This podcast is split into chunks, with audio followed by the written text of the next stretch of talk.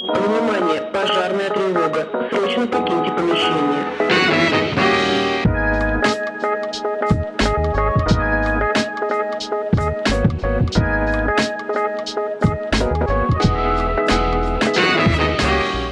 Друзья, всем привет! Это подкаст «Аварийный выход». Меня зовут Дима Курицын. В свободное от подкастинга время я делаю дизайн-студию «Фарфор», но здесь мы обсуждаем ошибки предпринимателей и как их пережить. В гостях у меня сегодня Оля Малюк. Оля, привет! Дима, привет. Расскажи, пожалуйста, на стандартное такое приветствие, расскажи, пожалуйста, кто ты как человек и кто ты как э, предприниматель, порядок, выбор за тобой. Окей. А, я себя привыкла, на самом деле, идентифицировать через профессиональную деятельность, поэтому, наверное, начну с этого. У меня за плечами большой корпоративный опыт в IT-компаниях. Я всю жизнь занималась э, продажами и развитием бизнеса в крупных, э, крупных корпорациях. А, и, но пять лет назад что-то пошло не так, э, и я открыла для себя чудесный мир предпринимательства. И сейчас э, я как э, профессионал, как предприниматель, я занимаюсь тем, что объединяю людей, изучаю тему построения отношений между людьми, а, в основном дружеских, партнерских, вот а, как, э, как и где находить э, таких людей, которые станут основой твоего окружения. А, Я занимаюсь двумя проектами. Основными это Random Coffee. Это сервис э, для профессиональных и дружеских знакомств. И второй мой проект — это коммуникационные игры, незнакомые. Это карточки вопросов для, для карточки с вопросами для сближения с любыми людьми. Все ссылочки, как всегда, будут в описании. Регайтесь в Random Coffee, играйте в незнакомых. Это правда круто. Я обоими сервисами или продуктами пользовался и очень кайфанул. Это очень приятно. Э, Как человек я себя идентифицирую как, в первую очередь, мама. У меня я мама двух маленьких дочек. Э, Я человек, который не осмыслит свою жизнь без э, физической активности. Я очень активно занимаюсь э, физкультурой. Не называю это спортом, но физкультура. И я исследователь. Мне очень нравится думать и изучать то, как устроена жизнь и наше мироздание. Вау, это, это круто. Интересно, интересно чуть-чуть больше про спорт. Я помню, что ты, кажется, бе- бегаешь. А, а что там еще? Эм, Ну, мое знакомство со, со спортом началось с э, такого классического фитнеса э, в 10 классе, которое переросло в увлечение тяжелой атлетикой.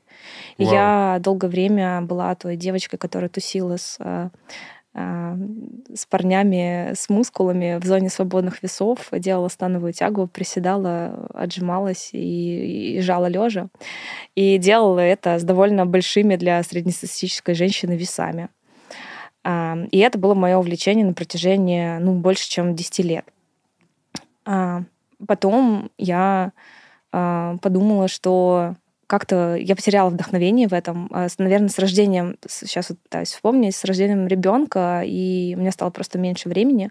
А, Но я продолжила заниматься, но уже не так увлеченно и не с такими, не с таким желанием вот, преодоления, достижения там, каких-то огромных а, выжить. Там, становая 90 килограмм или там приседание 90 килограмм, это было мое там, а, то, что... Ты я- поднимала да. 90 килограмм. Я приседала 90, м, становую я делала чуть, чуть больше 90, по-моему, до, до 100 я доходила. Уже не помню, если честно. А от груди Вот. жал? Сколько от груди От жмешь? груди я жала, я э, получила э, грамоту как победитель э, соревнования в жиме лежа среди женщин. Я 40 килограмм тогда выжила, я помню, на пять раз. И мне дали такую грамоту, она до сих пор где-то лежит. Офигеть. Вот. Ам, И ам, ну, так совпало, что вот эти изменения в моей жизни с рождением ребенка, они а, отражались и на той активности, которую я добавляю в свою жизнь. И так я, я стала бегать достаточно регулярно. А, Я пробежала два полумарафона сначала, потом марафон а, готовилась и бежала, когда моей дочке было почти два года, первый. Ам, И вот, наверное, года два-три назад в мою жизнь очень активно зашла йога.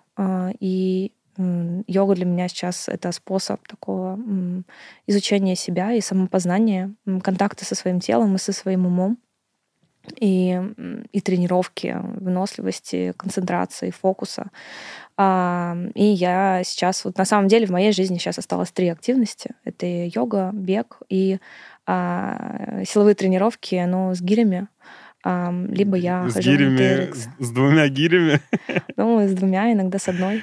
Э, ну, то есть я вообще стала на физкультуру и на спорт смотреть как на, ну, не на способ там а, похудеть или э, как-то убиться или нарастить мышцы, как я раньше это делала, а скорее это отражение моего текущего состояния, чтобы его ну, как-то усилить.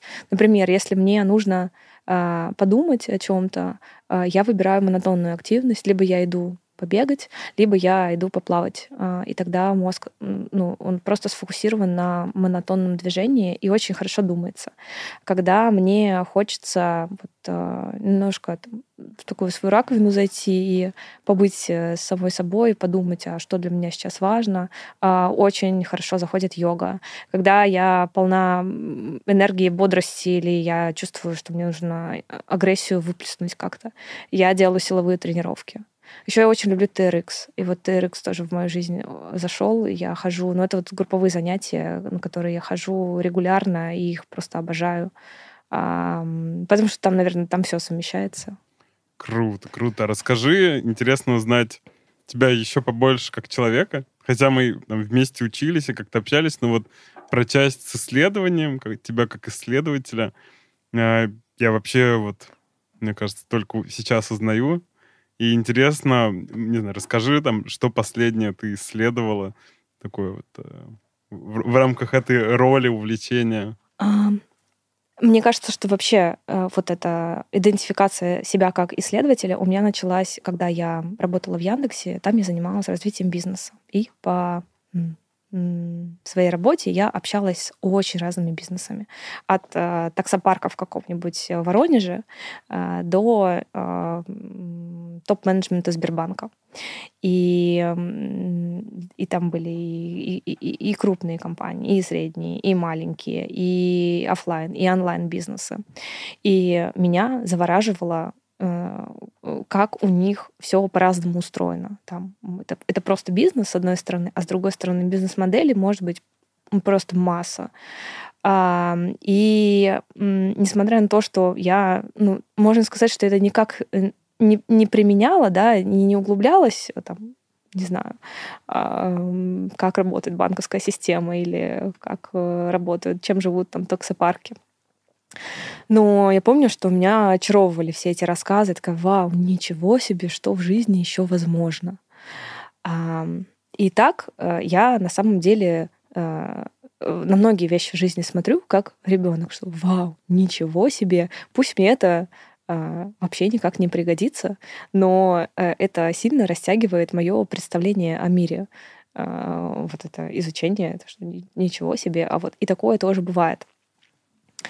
А, последний вопрос, который меня дико интересует, а, это феномен дружбы во взрослом возрасте. А, я э, себя... Ну, вот мне 33 года, и я э, не так давно поняла, что э, я довольно часто себя чувствую одинокой, и мне не хватает друзей. Ну вот друзей, не которые там, не с которыми мы, не знаю, познакомились на какой-нибудь вечеринке или метапе и пару раз выпили кофе. А, дальше лайкаем друг друга в соцсетях. А вот такие настоящие друзья, с которыми мы и в горе, и в радости, и делимся а, своим самым сокровенным, а, звоним и просим приехать просто потому, что хочется увидеться, и в этом есть какая-то регулярность. И мы оба вкладываемся, или обе вкладываемся в эти отношения. И таких друзей у меня, у меня есть две подруги, которых, ну, люди, которых я действительно могу назвать подругами, а, и очень много знакомых. И я часто встречаю таких вдохновляющих людей, но все наши отношения, они строятся на таких хаотичных, нерегулярных встречах, и нам очень редко удается зайти на какой-то вот уровень глубины, такой, что после чего мы там начинаем друг другу, не знаю, войсы слать э, или кружочки о том, что там вчера был какой-то, ну, и рассказывая о своей ежедневной рутине, да, э, это все равно какая-то достаточно большая дистанция. И я э, подумала, а, ну вот, а как же тогда заводить друзей, когда тебе за 30, когда ты уже взрослый, да? И, и, и как, э, как из э, знакомого сделать человека другом? Что должно произойти? И мне кажется, что это не просто вопрос химии, возникновения химии, когда вы почувствовали, что вы нравитесь друг другу, и вот дальше все как будто происходит. Вот это вот и регулярность, и близость, и совместимость. Я думаю, что это что-то, во что э, важно вкладываться. И вчера я еще раз размышляла вот на эту тему и поняла, э, вот ответ, у меня, знаешь, такое было озарение. А, ответ на вопрос, а, собственно, почему все мои попытки дружить с кем-то, они не не увенчались успехом, мы все равно остались знакомыми. И это не занятость, и это не э, переезд в другую страну или физическая дистанция. Как вот я думала, что вот это, скорее всего, из-за этого.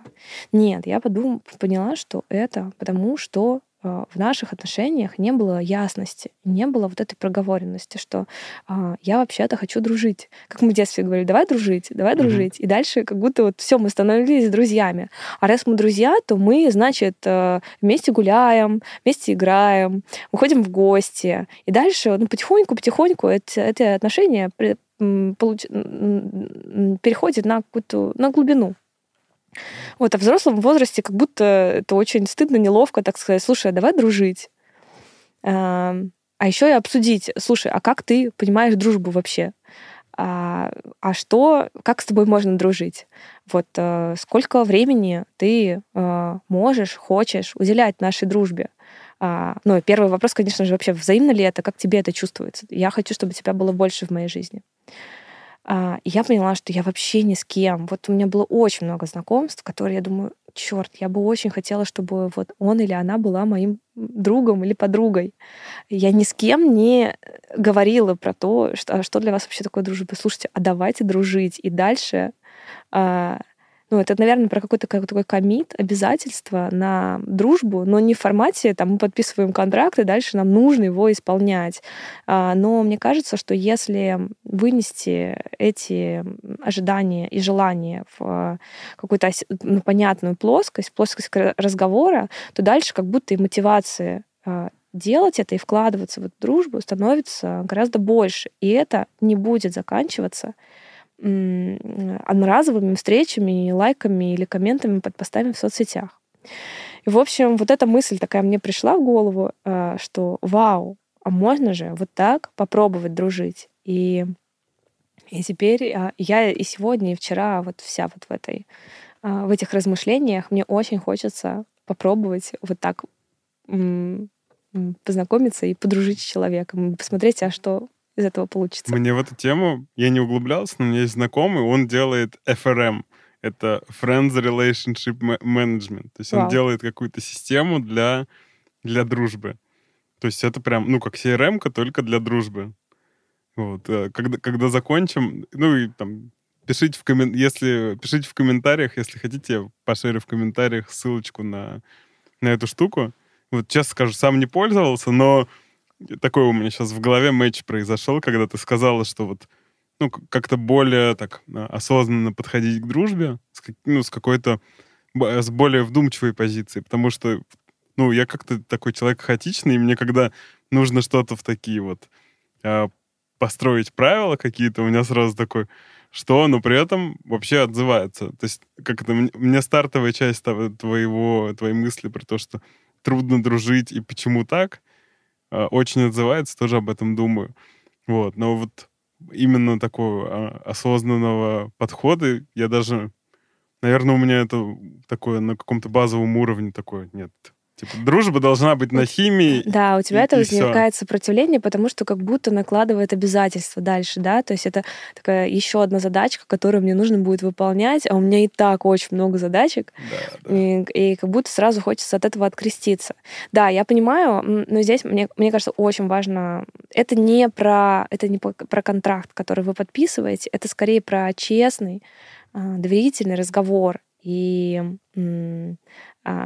ну, в такое предъявление, представление своих а, истинных желаний, потребностей и ожиданий. И это вообще окей сказать о том, что, слушай, мне сейчас э, вот э, ну, какой-то комит воспринимается как еще одна задачка очень сложная, и Мгм. хочется с этого слиться.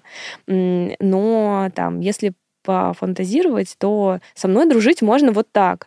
Там раз э, в месяц ходить в кафе и э, попереписываться в мессенджере, это все, на что хватит моего текущего ресурса. И это окей. Просто очень М. классно. Для меня это ценное знание будет, что а, я Дима, я очень хочу дружить с Димой, а, и я ему сказала, что мне бы хотелось, чтобы его было больше в моей жизни, а, но а, он может только вот так э, со мной взаимодействовать. И, ну, и это для меня окей. Это не значит, что мы не станем с тобой общаться. Ну, скорее я пойму, что, наверное, там мои представления о текущей о дружбе, они не совпадают с твоими возможностями, и мы останемся на уровне приятелей, что Мгм. тоже хорошо.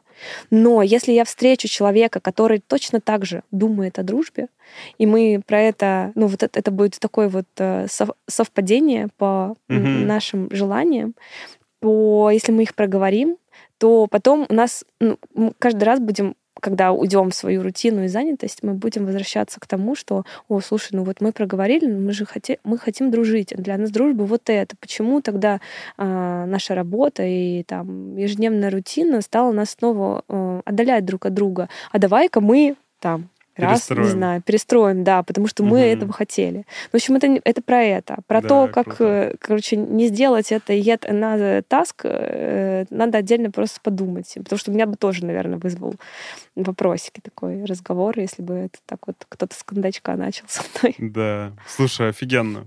Рад тебя больше узнать как человека, потому что и помимо там, развития культуры ошибок, я очень пропагандирую, что вот люди всегда представляются вот тем, что они делают в профессиональной жизни, и очень редко рассказывают, кто они вообще как люди. Вот. И у нас прям классное интро получилось. Спасибо тебе большое за такую прям открытость и глубину уже в этой части. Это очень круто. Будем переходить к истории. Давай.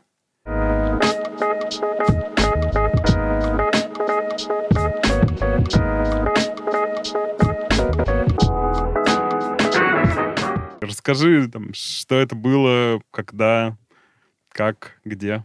Рассказать про кейсы своих э, факапов и ошибок. Да, Да. да. Ам, я думала о том, что вообще такие такое ошибки для меня, а, и были ли они э, в моей жизни. И поняла, что, конечно, мое представление об ошибках очень сильно менялось со временем, и, и я считаю, что я начала жить по-настоящему взрослую жизнь а, совсем недавно, даже такую взрослую и ответственную, и самую классную часть моей жизни. А, Это где-то там э, три, может быть, э, пять лет назад. Ну, а до этого я воспринимала любое несовпадение а, полученного с ожидаемым как э, мой личный факап, э, с которым ну, просто невыносимо жить. Сейчас я смотрю на ошибки более философски, и а, мне действительно очень-очень сложно вообще ну, привести какие-то примеры, которые я бы считала прям вот такой вот true fuck up, а, а не опыт. Потому что, конечно, ну, большую часть того, что в моей жизни происходит, я такая, окей, это опыт, чему меня это научило.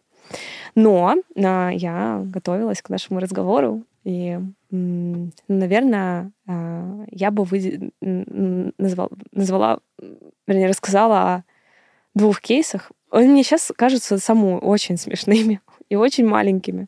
А, когда я работала в Яндексе, вот прям вот такой фру- труфакапчик. который тогда для меня оказался чем-то просто вселенского масштаба. А, я только перешла в новый департамент, и мы делали совершенно новый рекламный продукт. А продажами занимался большой-большой коммерческий отдел Яндекса, у которого выстроены отношения с, со всеми контрагентами, рекламодателями и агентствами. И вот у меня была задача сделать так, чтобы агентства начали продавать этот э, новый инновационный рекламный продукт. А, и мы там, ну, то есть у меня была такая плотная э, связка с э, моими коллегами, из, которые занимались этими отношениями с агентствами.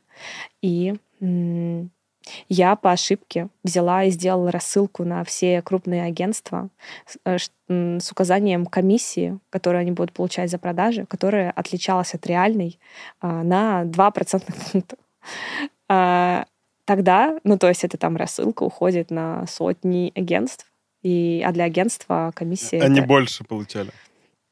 Исходя из... Ну, то есть, на самом из... деле они получали меньше. Не, я имею в виду, что в твоем письме они получали да, больше, чем в письме чем в реальности. они получали больше, чем в реальности. И э, ну, для них, типа, это большие деньги, я когда отправила, я даже не заметила. А, а там такая, ну, прям такая бодрая ссылка, что вы будете получать вот столько-то, столько-то. И мне пишет руководитель а, этого департамента по работе с агентствами, что, типа, вообще-то мы договорились о другой сумме. И и я такая смотрю, и меня просто парализует, потому что я не понимаю, что с этим делать, а, потому что и, и как бы как я могу исправить вот этот факап. И Э, в общем, я, я даже, если честно, не помню, как мы это разрулили. Я помню, что я была просто вся ходила красная весь день и думала, что меня тут же уволят за такой э, факап, а, э, но там этот руководитель рвал металл, что мы, что, что я просто тупой непрофессиональный сотрудник. Но... Расскажи, что, что вот ощущала, ну, если получится вспомнить, вот момент, когда тебе там приходит письмо или, не знаю, там к тебе подошли или позвонили и сказали, что вот такая история? А, я ощущала, во-первых, э, стыд, а во-вторых, вину. А, и вообще э, с Яндексом у меня такие отношения. Безумно люблю эту компанию, безумно благодарна за весь опыт, который я там получила, но мое ощущение от работы там всегда было как, э, знаешь, э, вот есть симфонический оркестр, который умеет играть на а, самых а, прекрасных инструментах, делает это на 146%. А есть я, которая такая в рваных джинсах стою и на укулеле что-то пытаюсь там пиликать. Вот. И это, ну вот, я себя, себя всегда чувствовала таким недомузыкантом э, в, симфони- в симфоническом оркестре. Э, потому что там работают э, очень умные ребята. И вот это ощущение, что это всегда недо, а, оно меня, конечно, преследовало. И ну, когда я отправила вот эту вот рассылку, и мне потом пришло вот это сообщение от Толи, по-моему, его звали, я подумала, что, ну, ну, точняк, как бы, ну да, но я же вот этот вот недомузыкант, как обычно. А куда-то дальше у тебя вот прочерчивалась линия. Я в других выпусках рассказывал, но повторю, вот у меня такое, такая штука, что типа я накосячу, и там тот клиент или там контрагент, перед которым, или человек, перед которым я накосячил, он всем там на этом рынке расскажет, что вот этот парень вообще Типа никогда в жизни не работайте с ним, никто больше со мной не будет работать, и я умру бедным, потому что я типа никому не нужен. Ну вот у меня мозг чертит такую фантазию до смерти. Ну, у меня скорее это, что меня уволят, э, да, я больше никуда не устроюсь, э, кроме кассиром в теремок. То у меня такая есть метафора, что... Будешь а, говорить, сударь? Что я буду, да, говорить «здравствуйте, сударыня», хотя, конечно, я ничего не имею против э, людей. Здорово, что у нас есть люди, которые работают продавцами в теремке, но это вот моя личная такая вот э, э, черта, да, что, что для меня значит, что я прожила свою жизнь зря. Я стою и работаю в кассиром теремке. Э, и вот в эти моменты я думала, что все, все, вся моя карьера закончена, конечно же. Больше меня никуда не возьмут. Э, все будут тыкать на меня пальцами и говорить, господи, такую тупицу, кто ее вообще взял? Меня трижды не взяли в Яндекс, так что я, видимо, даже на этот уровень не дотянул. Да, ну, слушай, ну моя моя история попадания в Яндекс, я ее связываю исключительно с удачей, поэтому э, Поэтому, может быть, у тебя все впереди, а может быть, э, ты это, это был для тебя сигнал выбрать э, более классный и интересный путь своего развития. Я так, я именно так и думаю. Просто сейчас ты напомнила, я такой вспомнил свои эти ощущения, когда мне прислали, что мы сейчас там, я не помню точно, ну, типа, мы сейчас не заинтересованы. Такой, да, да, я понимаю, это всегда очень больно. А моя неприятно. сестра работала там, и я всегда, ну, она-то отличница, ну, понятно, вот она как раз из этого, из этого великого оркестра, а я даже на укулеле не умею. Видишь как.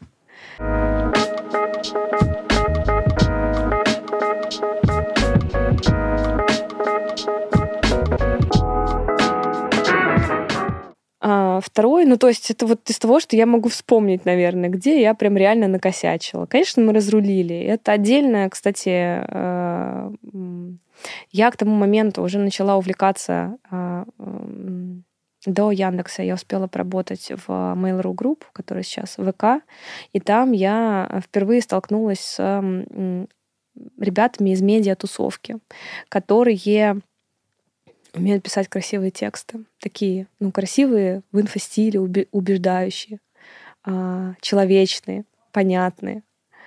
И вот такие, как словно реченька журчит. И там я поняла, насколько можно а, вообще с помощью текста а, выразить э, свою мысль, а, искренне покаяться в содеянном и ну, сделать так, что твой факап на самом деле будет воспринят как ну, просто часть человеческой так природы. задумывалась? Не, не так и задумывалась, а что, слушайте, извините, мой факап. Вот если бы раньше я на такую э, рассылку э, начала придумывать, ой, как из этого выпутаться, ну, наверное, надо написать, что знаете, за это время э, условия поменялись, мы еще раз пересчитали юнит-экономику и поняли, что э, поторопились выслать вам невер... неактуальную информацию, вот держите актуальную. Вот что-то такое.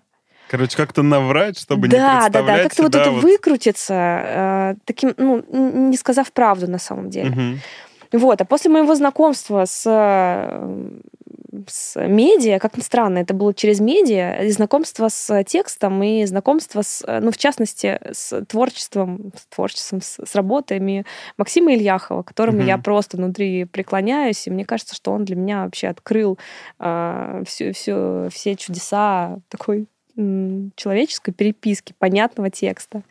А я вот я вспомнила, кстати, как мы выпутались. Мы написали, что, слушайте, ребята, это мой личный факап. Sorry, бывает. А, мне очень неудобно, что так получилось. А, беру всю ответственность на себя. На самом деле а, комиссия вот такая. Еще раз, типа, это не профессионально, я знаю, но, ну, вот человеческий фактор. Вот, и это было честно. Отпустила, когда написала это? Да, конечно. Ну, потому что правда, она всегда приносит облегчение. А вот эта вот попытка выпутаться как-то, извернуться, как, как уж, э, скорее, ну, меня это всегда вызывало напряжение. Я вот не из тех людей, которые э, легко идут по жизни, э, чувствуя себя ужом. Блин, у меня наоборот, я довольно долго жил вот в формате ужа, и прям это меня как бы сильно било, но я как это, мы шоколовались и плакали, но продолжали есть кактус. Вот много раз это било, но прям только когда несколько раз я такой попробовал сказать правду и такой, Фух, как отпускают-то вообще, когда... Да, да. Ну, у меня тоже так было, но только по другим причинам. То есть я чувствовала, что это, ну, вообще э, что-то не то. Так, э, вот пытаться выкрутиться не, не стоит. Ну, это детская такая штука, мне кажется, что... Но мне казалось, что, ну, ну, ну правда, ну, просто написать, что, слушайте, коллеги, это мой факап, а, я не хотела, и да, я признаю, что это непрофессионально, это как будто так очень мало кто делает. Но тогда у меня не было насмотренности такой. Мне казалось, что это просто не принято в корпоративном мире, потому что это все равно, что подставить свою компанию, сказать, что ты ошибся, а это значит, что весь великий Яндекс ошибся. Ну, это все какие-то тараканы в голове были. А потом я в какой-то момент поняла, что да нет, вообще это по-другому воспринимается. А это пришло с тем, что я перечитала очень много. Ну, вот у Ильяхова есть а, правила деловой переписки. Угу. А, вот это вот, пиши, пиши, сокращай. Вообще там Библия. И когда читаешь, со мной очень хорошо работает насмотренность. Я через себя просто прогоняла, а как это воспринимается. Я такая, ничего себе, люди просто пишут правду и пишут это понятно, по-человечески, и это заходит э, э, и вызывает доверие сильно больше, чем попытки как-то вот это сгладить углы и обойти на самом деле э, стороной то, что было на самом деле. Ну вот. Круто, круто, вообще прям очень полезная штука. Мне кажется, что ну, то есть мне сейчас слышится, что, по крайней мере, такое через, через себя пропуская. Мне кажется, что это вот прям детское, когда ты боишься, там, ну, накосячил и боишься это признать, и там юлишь, э, врешь, там, и еще что-то. Мне кажется, это такое вот очень из детства поведение. И вот, мне кажется, у меня вот это... Ты сказала, что вот я там, типа, лет пять вот так угу. э, взрослый себя ощущаю. Мне кажется, что вот у меня тоже с таким взрослением вот это как раз начало приходить. Э, говорить правду, какая бы она ни была. Да. И этого не бояться. Я вообще думаю, что, знаешь, а, принято считать, что детство — это самая беззаботная, счастливая пора. Я считаю, что детство — это самая сложная пора, потому что дети, они безумно зависимы от э, взрослых, которые им часто в голову вкладывают вообще не те модели, которые им потом пригодятся в жизни. Они еще не знают, как э, взаимодействовать с миром так, чтобы оставаться в гармонии с самим собой. А, и все это приходит вот только когда ты когда ты взрослеешь. Поэтому, несмотря на кучу ответственности э, и ну, вот это все, что сопровождает взрослую жизнь, я думаю, что это на самом деле самая счастливая пора. Круто быть взрослым. Я согласен. Я даже слышал такую штуку, и мне кажется, что я с ней так достаточно согласен, что типа для мужчины золотой возраст, это я не помню, то ли 30-40, то ли 40-50, потому что он как бы уже э, независимый, э, он наконец-то как бы скорее всего с деньгами, а не вот э, голожопый, как там, не знаю, в 20 условно. Вот. И, и при этом еще как бы уже с головой такой, ну, в хорошем слу- случае повзрослевший. Есть, конечно, люди, кто там и в 50, и в 60 а, ведут э, себя вот, ну, также достаточно там инфантильно, не берут ответственность и так далее. Но глобально, да, мне кажется, что вот этот вот, вот эти 20 лет, они прям самые классные mm-hmm. в человеческой жизни. Да, как зрелое вино. Оттенки вкуса, которые раскрываются, чем ты более зрелый, тем, тем вкуснее. Да, да, круто.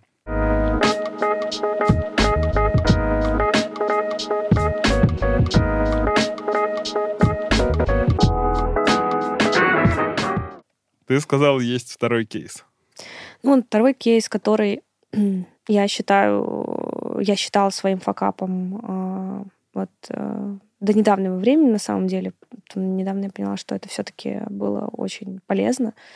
Уже в Random Кофе мы в какой-то момент поняли, что нам очень важно строить, э, ну, строить э, бренд-коммуникацию и заниматься контент-маркетингом.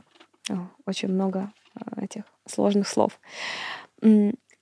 И но правда в том, что у нас в команде никто совершенно, ни у кого нет экспертизы в контент-маркетинге. И а, но мне прям очень-очень хотелось и очень не терпелось. И мы решили на, на, нанять человека в команду, который будет отвечать за посты в соцсетях, за блог, за рассылки, ну вот это все, генерить, короче, контент от бренда Random Coffee. И что-то у нас там была сложная какая-то воронка найма, было немного людей, и, а достойных было еще меньше. А, повторюсь, экспертизы в найме именно такого профиля людей у нас не было. И я как-то в, поторопилась и наняла девочку, а, которая... Вот было это ощущение, что что-то не то. Ну, то есть есть у нас какой-то вот... При этом у нее, у нее супер классное портфолио. Она пишет а, интересно. А, там, с точки зрения там, правил редактуры э, и копирайтинга у нее все окей. Но вот был какой-то такой вот э, ценностный, как будто эмоци... ну, в общем, ощущение, что типа что-то не то. Мэтча нет. Мэтча не было, да. И мне команда об этом говорила, что, слушай, ну вот есть, есть звоночки тревожные. Я такая, да ладно, фигня. Э, главное, чтобы этот специалист был хороший. И мы проработали ровно один месяц. И я, мне кажется, для меня это была как отдельная работа по вгружению, а, пытаться разобраться с человеком, в, вместе с человеком в контент-маркетинге, что нам вообще нужно. И вот, вот как вот это ощущение было, что что-то не то, так и в результате мы, ну, я не видела того, чего ожидала от uh, нее. Uh, и ну, я очень рада, что я нашла в себе силы закончить ну, довольно быстро эти отношения. А, просто честно поговорив о том, что кажется, что ну, мне некомфортно так работать, и результат э, работы не соответствует тому, что нам сейчас нужно на этом этапе. Я помню, что я очень долго переживала перед э, э, командой, что это вот такой мой личный факап, что я наняла не того человека. Мы просто очень большое внимание уделяем а, найму и нам супер важно, чтобы это были люди, которые не только по хард-скиллам подходят а, нам, но и по софт-скиллам. И вписывались вот в эту нашу какую-то такую атмосферу. А, а почему доверия. такое чувство вины вот именно перед командой? О. Что там в нем? Ну, я взяла на себя ответственность. Они мне предупреждали о том, что э, что-то не то. И, по идее, ну, я сказала, что ответственность на мне. Дайте мне полный карт-бланш, давайте наймем ее и дальше посмотрим. Uh-huh. А, ну и, и, и поэтому вот я считаю, что если я взяла ответственность, то дальше результат должен быть превосходный. У меня есть такой комплекс отличниц, который тянется еще там э, на уровне оркестра.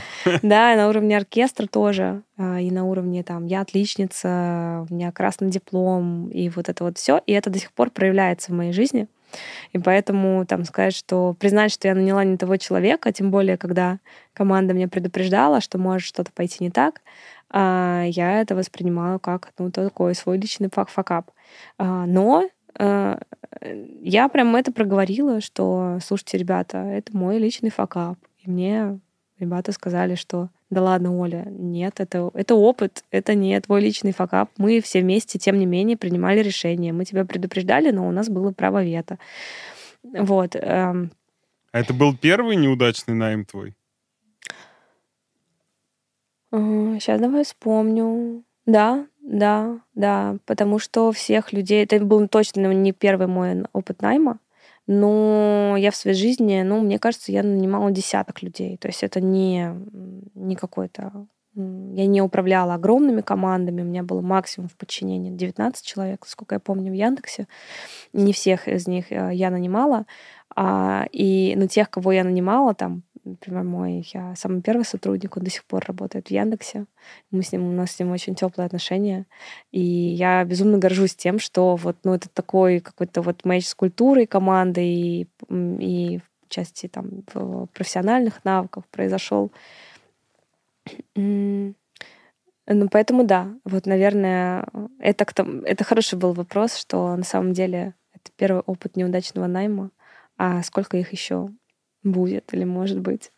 Ну да, говорят же, у меня пока тоже У меня был такой опыт неудачный, в, в, когда я тоже работал в найме. И это было там типа супер больно, что... Но у меня нам надо было уволить э, одного из двух человек, просто потому что там, не помню, это, может, начало пандемийного года или еще что-то было. И мне надо было выбрать, кто останется. И я выбрал э, девочку, типа, которая мне там казалась более комфортной, вот, а, а чувак, который в итоге оказался на самом деле гораздо мощнее, вот, его э, из девочки куча проблем гребли.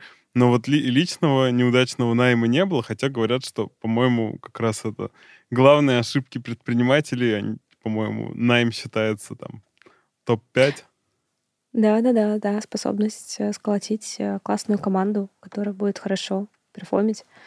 А, я тоже считаю, что это самый-самый а, важный навык у предпринимателя привлекать лучших.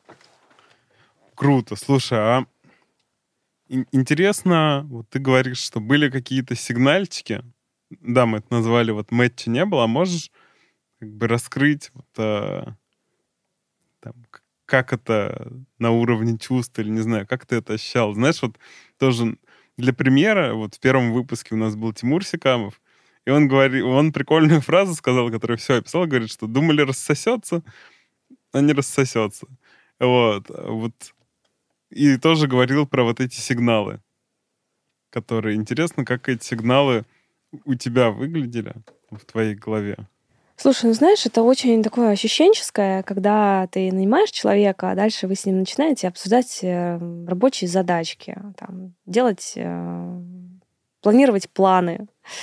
А, и у меня с большинством ребят, с которыми мы продолжаем работать, это вот как в отношениях. Э, вот такой вот матч, когда вы, начина... вы чувствуете, что говорите на одном языке.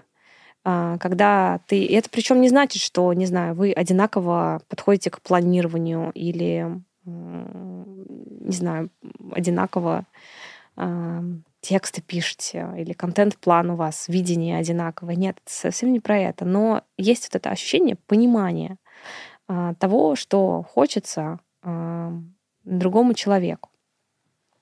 У нас не было этого понимания. То есть ощущение, что я говорю на русском языке, а человек меня воспринимает на каком-то другом языке, угу. и у него свое, соответственно, свой перевод, или у него какой-то вот сломанный Google переводчик. Угу. И, и на эту коммуникацию тратится просто очень много времени. Ну вот, наверное, вот на этой почве мы не сошлись. А, я очень рада, что нашла в себе силы быстро закончить. Я там читала разные-разные статьи о том, как нужно увольнять людей, которые не подходят. И а, э, вот есть такой совет, что нанимай медленно, как думай медленно, решай быстро, нанимай медленно, увольняй быстро. И а, если понимаешь, что там чек-лист весь уже там про проставлен, что э, того, что, что мы там дальше не сработаемся. Вот, чтобы не затягивать это, потому что это назревающий конфликт. В нашем случае так и случилось. Я вообще очень рада вот этому опыту, что вау, а на самом деле, и там причем и со стороны этой девушки тоже, она чувствовала, мне кажется, что э, ну, что-то не то. И для нее было облегчением вот такой честный разговор. Э, и она даже не... Ну, то есть ей было все, все понятно. И не было, это не превратилось в какой-то, знаешь, ожидания непроговоренные, там с ее стороны были другие какие-то ожидания. Нет, она ну, все поняла, и все закончилось. Ну, в общем, вот. А сколько времени, ну, вот ты как-то готов, готовилась к этому разговору? Вот ты говоришь, вольняй быстро. У тебя было прям так, так, вот там месяц прошел, вот все больше пунктов, что матча нет. Да, да, от, конечно. От момента, вот когда ты решила, э, до разговора сколько прошло? Ну, мне кажется, я варилась в этом недели две. Э, и все думала, что, может быть, еще дать э, последний шанс. Может быть, что-то поменяется, но понимала, что ну вряд ли. Э, это вот тот этап отношений, даже неважно, на самом деле, не рабочих отношений, когда ты понимаешь, что ну как бы ну все, ну точно нет. А потом какой-то голосок тебе такой, ну, может быть, это с тобой что-то не так, надо дать еще один шанс. Но фоном такой, ну нет, ну точно нет, блин, ну все уже хватит. Э, а, то есть вот этот тоненький голосочек, который такой а, тебя пытается переубедить, это на самом деле не желание идти в неприятный разговор, потому что не все его умеют вести, не все его способны выдерживать. Да, что я делала? У нас были проговорены ожидания по результатам. И это очень важно, мне кажется, сотрудниками иметь э, вот такой ну, прозрачный понятные задачи, да, чего хочется. Это первое, то есть это такая вот чтобы у меня была аргументация, почему мы расходимся. Это первое. А второе, я а, поделилась вот чисто по-человечески, что мне некомфортно так работать. Я так сказала, что я чувствую, что мы не сработаемся. А, я привыкла к другому ритму работы, и нам будет тяжело друг с другом Поэтому я приняла решение расстаться. Ну, как-то так. Это всегда очень неприятно, да. И варилась, варилась, я консультировалась там с разными людьми, кто, у кого уже был такой опыт. Все говорили, что типа быстро, надо это делать быстро, а не надо вот э, там эти разговоры, что а давай дадим друг другу последний шанс. Если ты чувствуешь, что нет, значит нет. Значит, надо так говорить и не тратить свое время. Вау. Это я никогда не увольнял людей. Я вот хоть, условно года три занимаюсь предпринимательством. Вот я еще ни разу не увольнял людей. И ты сейчас это рассказываешь, я как-то накладываю на себя и такой, хух. При том, что, что мне, сейчас, мне сейчас некого увольнять, но я как представил, э, если бы я кого-то сейчас там увольнял, такой, у меня даже сейчас такое пошло э, волнение и это классное знание, что надо это делать быстро. Угу. Потому что я в жизни вот любитель дать второй шанс, даже не касаясь, даже не касаясь работы, а вообще там каких-то личных отношениях. Там. Ну да, это, мне кажется, это сложно. Здесь нет однозначного ответа. Я бы точно не хотела, чтобы моя история воспринималась как однозначная там что если есть какие-то звоночки, что в отношениях с сотрудником, что не соответствует а, ожиданиям, то идите увольняйте. Нет, это совсем не так. А, очень важно смотреть на ситуацию в целом. И вот в этом, мне кажется, сила предпринимателей, ответственность предпринимателя, любого руководителя — это уметь увидеть картинку в целом и оценить а, все риски, и возможные последствия, и принять э, адекватное этому моменту решение. Потому что в каких-то ситуациях дать второй шанс а, важно. Я была в ситуации, а, когда я работала в найме, и я переходила на другую работу и передавала свои дела новому руководителю и давала характеристики на всех сотрудников. И я видела, что один из сотрудников, он не мэчится. Ну, прям мне хотелось его уволить, э, но тогда я в себе не находила сил. Ну, и я такая думаю, о, классно, теперь этим, это, теперь этим это займусь не, не я. Да, теперь это не моя проблема. Поскольку процесс передачи дел у меня был довольно длинный, мы вместе с этим новым руководителем садились и думали над новой орг-структурой. И он тогда увидел в этом сотруднике потенциал для других задач.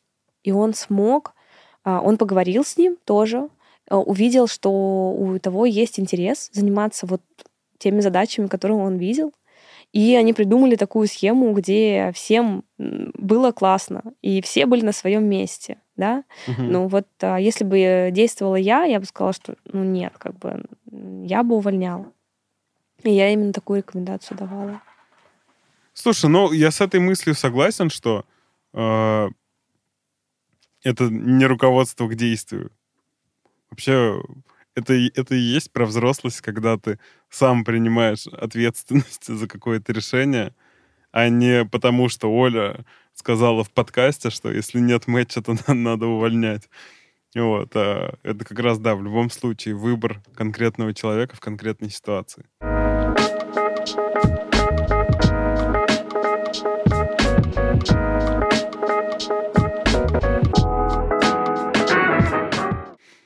Мне интересно поговорить еще на одну тему в разрезе этой истории. Ты же делаешь бизнес вместе с мужем.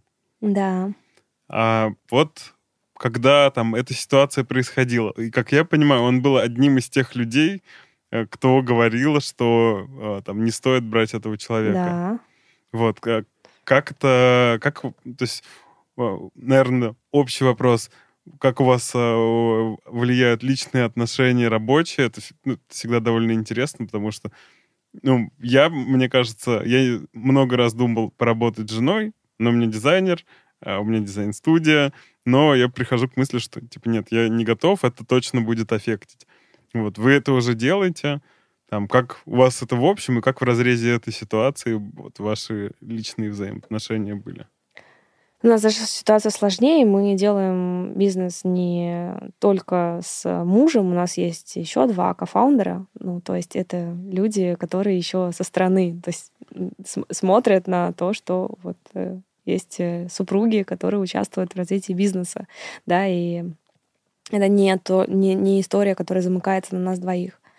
Ты знаешь, нам каким-то чудесным образом э, удается э, разделять э, роли, когда мы партнеры по бизнесу, мы в ролях партнера по бизнесу, мы не примешиваем личное. Когда мы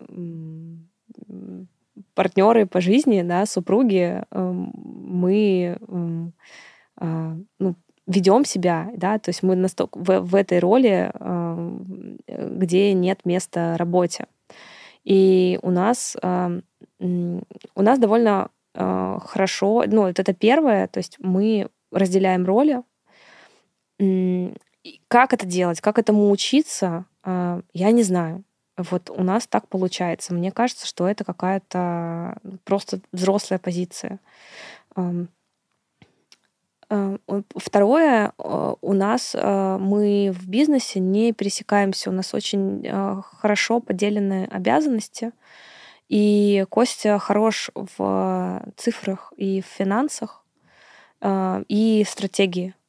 Для меня цифры — это ну, не то, что меня вдохновляет, наверное, да, то есть я хорошо считаю, я умею делать там все эти финмодельки и считать юнит-экономику, но мне становится настолько скучно, что, э, в общем, я предпочитаю свои руки оттуда убрать и занимаюсь больше партнерствами, э, придумыванием новых продуктов, а, схемы там разные коммерческие, как это можно развивать.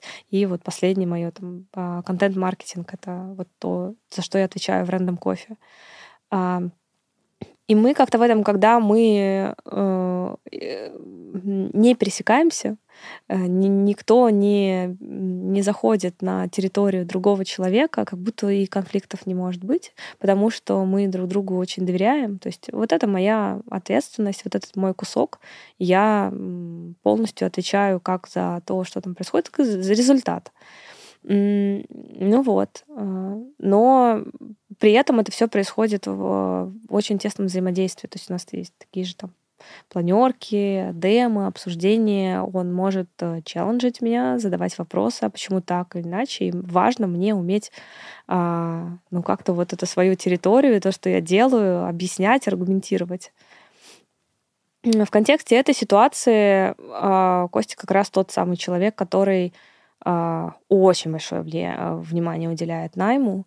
У него есть своя схема, супер продуманная, а, алгоритм найма и там, связанные с этим истории, как он нанимал людей вот там, где, как мне кажется, ну, просто невозможно было нанять да, лучших. И поэтому, конечно же, я к его мнению тогда, ну, то есть в его глазах пасть, совершить эту ошибку мне было особенно э, неприятно, потому что для меня как бы его мнение, оно значит ну, до, до, довольно много. Но а, э, в то же время он очень... А, прости, уточню. А он был, как бы, то есть он был одним из тех людей, говорил, что, Оль, кажется, нет? Ну, ты... Да, да, да, да. Ага. Он самый первый сказал, что, слушай, ну, как бы нет, здесь вот есть э, скорее всего, это не пойдет дальше. И я сказала, что так, а, это моя ответственность. Uh-huh. Эта ошибка будет моей ответственностью. Вот. Э, и он был потом одним из тех людей, который мне говорил, что Оля, это опыт. Ну, в смысле, ты взяла на себя ответственность, это здорово, что ты попробовала. И нет, это точно не конец жизни, это точно не конец нашему стартапу. Поехали дальше. Ну и надо сказать, что у нас появилась потом сотрудница, которая до сих пор с нами работает, с которой у нас просто полнейшее взаимопонимание, в том числе потому что я учла а, вот а, те ошибки, да, и прислушалась к тому, что важно при найме, ну вот в этой истории, да, при найме и увольнении. Делать бизнес э, с мужем точно можно, и мне кажется, что мы безумно классная команда. Мы прям, я воспринимаю нас как э, команду. Э, которая себя проявляет э, в, во всех на сферах жизни, как в супружеской жизни. Там мы воспитываем двоих детей, мы делаем а, вместе бизнес, и нам до сих пор, мы вот 9 лет уже вместе, нам очень интересно друг с другом. А, во многом потому, что а, поскольку мы заняты и работой, и детьми, у нас супер мало времени на то, чтобы поговорить друг с другом. И у нас прям есть там встречи, когда мы обсуждаем да, нашу личную жизнь, вообще там общаемся о важном. А, а как часто? Это хоть и в топ но очень интересно. А, но сейчас это хаотично. В смысле, у нас нет какой-то регулярной встречи, которая стоит в календаре, где мы собираемся и идем куда-то. Но бывает так, что когда там детей мы куда-то пристроили, мы идем вместе гуляем и прям говорим, что это вот время для нас, чтобы обсудить что-то за пределами э, семейной жизни или работы. А и работу мы часто обсуждаем так. Я раньше думала, что э, очень важно работать э, ну, заниматься разным, в смысле, не работать на одной работе. И мы с Костей а, вместе какое-то время работали в Яндексе. Сначала он работал в, Ян... в, в Mail.ru, я работала в Яндексе. И он, когда мне сказал, что мне сделали офер в Яндекс, я сказала, так, слушай, э, давай только сразу договоримся. Мы с тобой вместе не обедаем, мы не встречаемся, мы не проявляем никаких э, знаков того, что мы вообще-то пара. Э, чтобы как бы я очень-очень сильно а оберегала свое... Да, мы не были еще женаты. Э, я очень сильно оберегала свое личное пространство, и в, э, в том числе потому, что мне казалось, что если мы, мы и на одной работе работаем, то мы очень, дол- очень быстро друг другу наскучим, не о чем будет говорить, потому что, ну, потому что все темы, они как бы одинаковые. И вот мы максимально просто слиты сейчас. У нас общие дети, у нас общий дом, у нас общий бизнес. А, но при этом как-то мы а, всегда есть какой-то приток новой информации, а, которую нам есть, нам всегда есть что обсудить с разных сторон. И в том числе потому, что мы не делаем одни и те же вещи. То есть он занимается там стратегией, финансами, деньгами и нацелен на, там, на одни показатели. Я занимаюсь там продуктом, развитием бизнеса и так далее. И у нас как бы вот как будто это вот разные направления, и мы это можем обсуждать. Он такой, о, ничего себе, а что там у тебя происходит? Вот. И всегда есть темы интересные.